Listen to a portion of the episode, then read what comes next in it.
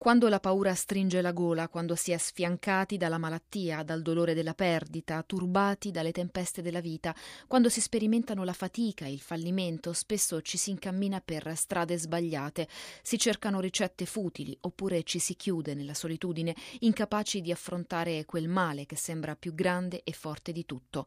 Invece una via c'è, ed è Cristo. A Regina Celi, guardando la piazza piena di gente e gli occhi del mondo intero, Francesco fa risuonare quel non abbiate paura che Gesù rivolge ai discepoli poco prima di morire.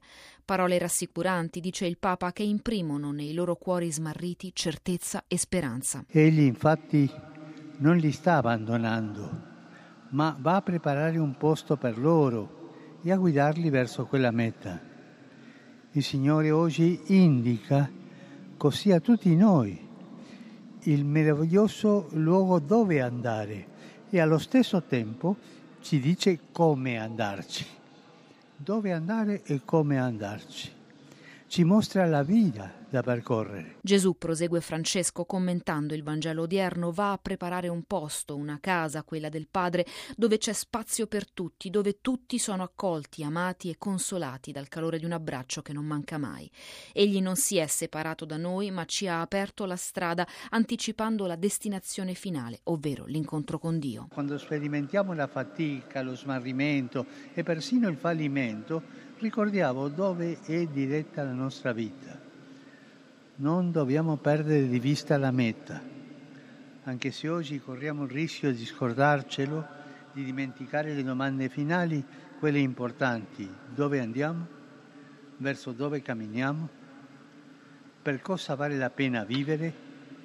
Senza queste domande schiacciamo la vita solo sul presente, pensiamo che dobbiamo goderla il più possibile e alla fine finiamo per vivere alla giornata senza uno scopo, senza un traguardo.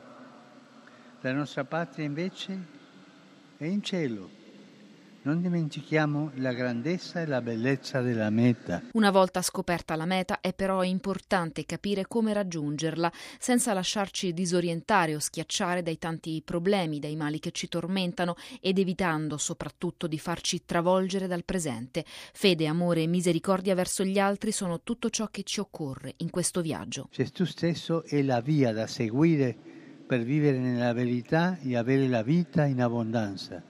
Lui è la via e dunque la fede in Lui non è un pacchetto di idee, pacchetto di idee da credere, no, ma è una strada da percorrere, un viaggio da compiere, un cammino con Lui. E seguire Gesù perché Egli è la via che conduce alla felicità che non tramonta. Seguire eh, Gesù e imitarlo, specialmente con gesti di vicinanza e di misericordia verso gli altri.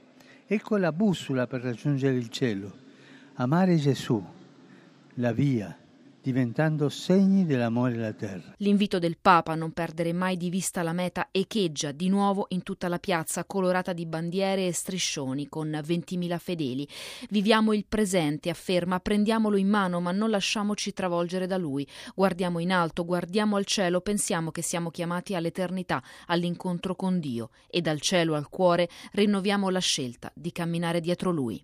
Nei saluti finali il pontefice rivolge l'attenzione in particolare all'associazione Meter impegnata nel combattere la piaga della pedofilia e nella tutela dei minori, saluta il suo fondatore Don Fortunato Di Noto e mentre assicura la sua vicinanza e la preghiera dice a tutti non stancatevi mai di stare dalla parte di chi è vittima, lì c'è il Cristo bambino che vi aspetta.